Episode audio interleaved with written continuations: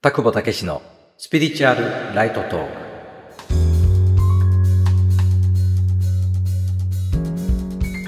田久保武史です。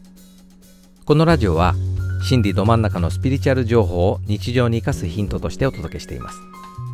今日はペットロスからの気づきというテーマで最近私が体験したことに基づいてお話しします。最近飼っていたメスのモルモットのね名前マロちゃんって言うんだけど、そのペットがね、死んでしまいまして、とてもね、悲しい出来事がありました。まあその時の私の気づきを少しね、お話します。まあ本当はね、もう亡くなってすぐにでもいろんな気づきがあったんだけど、同時に喪失感とかね、悲しみがあまりにも深すぎて、まあそのぐらい深く関わってたので、なかなかラジオでね、お話しようっていうところまで至らなかったんだけど、まあ一週間ぐらい経ってね、あまり時間を置いちゃうとまた大切なこの感覚も消えちゃうかなと思ったので今お話してます。実はモルモットはこれでね3匹目なんだけどなぜかね縁があって私から買おうとは実は全然思ったことなくて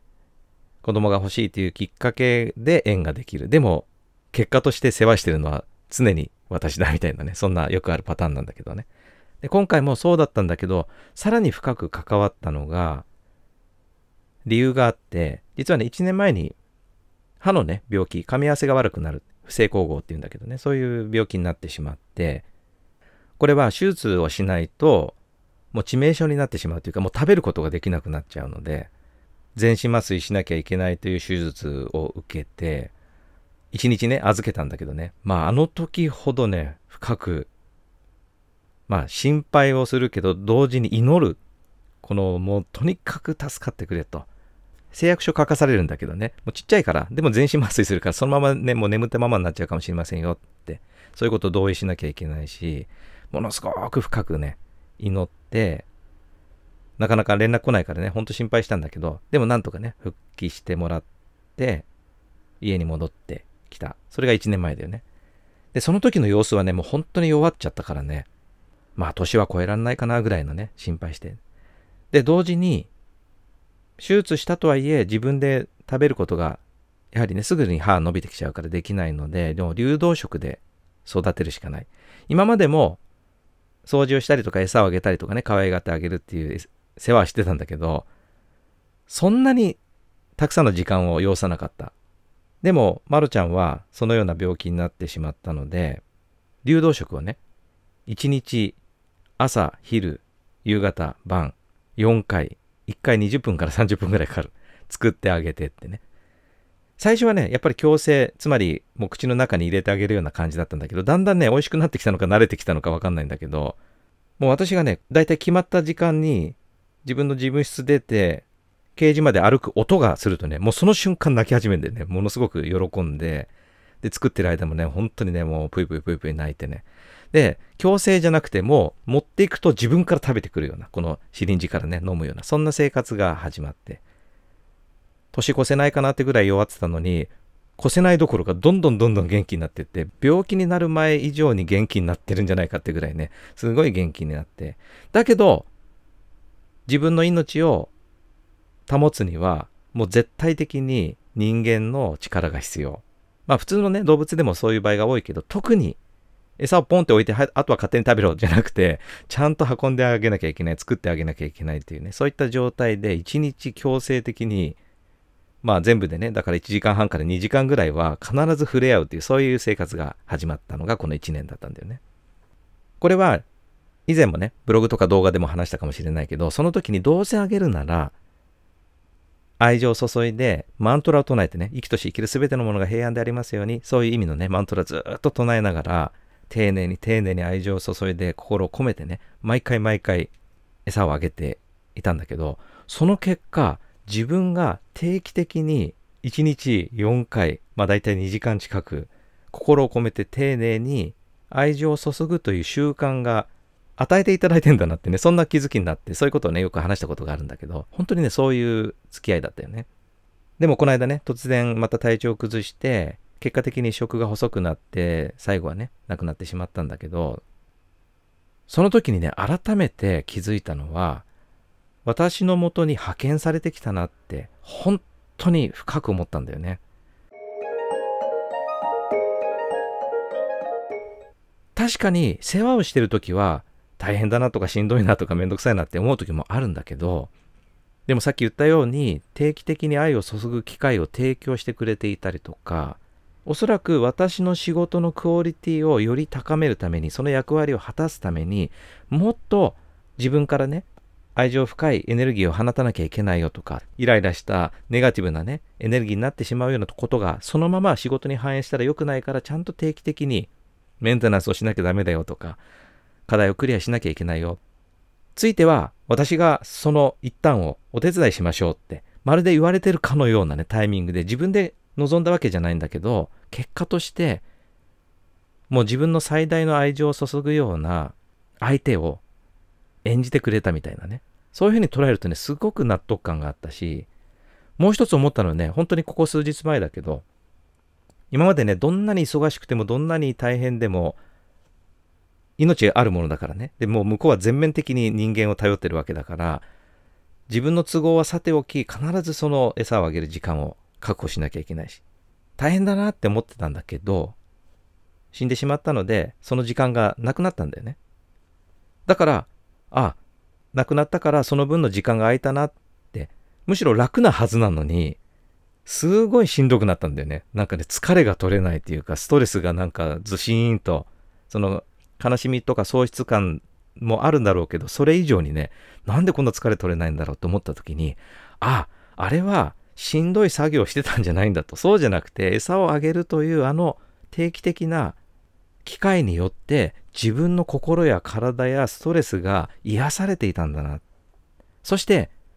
同時により愛を表現するための機会を与えてくれてたんだなってね、もういろんな意味で、もうほんと語り尽くせないぐらいの様々な協力をあんなちっちゃな命が自分に与えてくれていたんだなってね、改めて気づいてね、もう本当にその感謝と、でも今はね、深い悲しみと喪失感が入り混じったね、なんとも複雑な気持ちだよね。まあでも、そうだったんだな。そう思った時にね、もし私がもっとしっかりしてれば、ちゃんと自分の仕事に良い影響を与えることに対して自分で自覚して課題をクリアする努力をしたり、愛をたくさんね、表現できるようなことがあったら、もしかしたらそんな協力をしに派遣されてくる必要もなかったんじゃないかとさえね、思ってしまうような。つまりもしかしたら病気になってしまったのも、より私の役割を果たすためにもっとそれをね、力を増幅するために、ブーストするためにね、あえてそういう表現をしてくれちゃったんじゃないかって思わず思ってしまうぐらい。でも冷静になると、確かにそういう側面はあるなって納得感もあるんだよね。だから、もう、いろんな動物に、もしくは他のいろんな状況になるべく負担をかけないためにも、そのような存在対象がなくても、ちゃんと愛を注げるように、自分の役割を果たせるように努力しなきゃいけないな。そうやって意識してこれからの人生に生かすことが、ある意味ではマロちゃんの命を、その協力してくれたね、可愛い命に報いることだなと。なんかね、同時にね、自分の命になったような気がしたんだよね、今回。なんか、見た目、その肉体はなくなっちゃったけど、あ、そのまま同じ命が自分のものになったなと。だからそれは、むしろ忘れずに、自分自身の今こうやってね、ラジオで話してることもそうだし、一つ一つの役割、仕事に生かしていく限り、命は保たれ続けるし、自分とのこの縁があったことをね、生かすことにつながるんだと。だから物質的な喪失感は確かにあるけど、なんか命としてはね、もっと力強くね、一緒に共にあるんだと。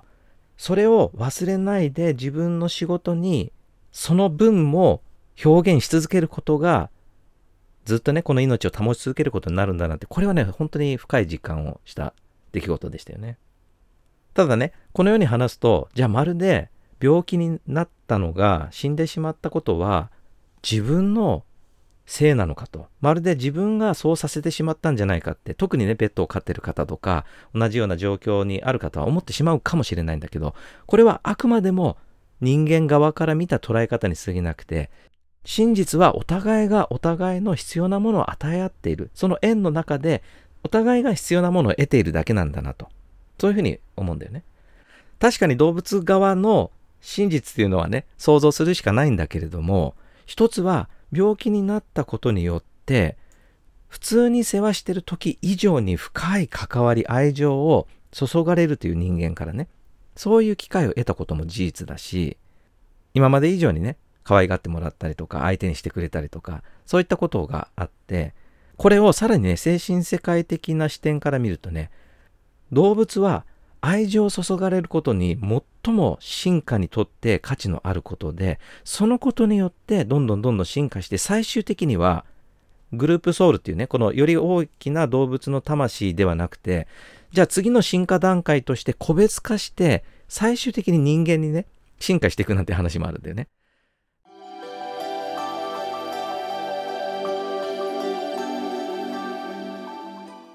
このような捉え方に至ったことは、例名の中にね、書かれているので、そこをね、引用して紹介したいと思います。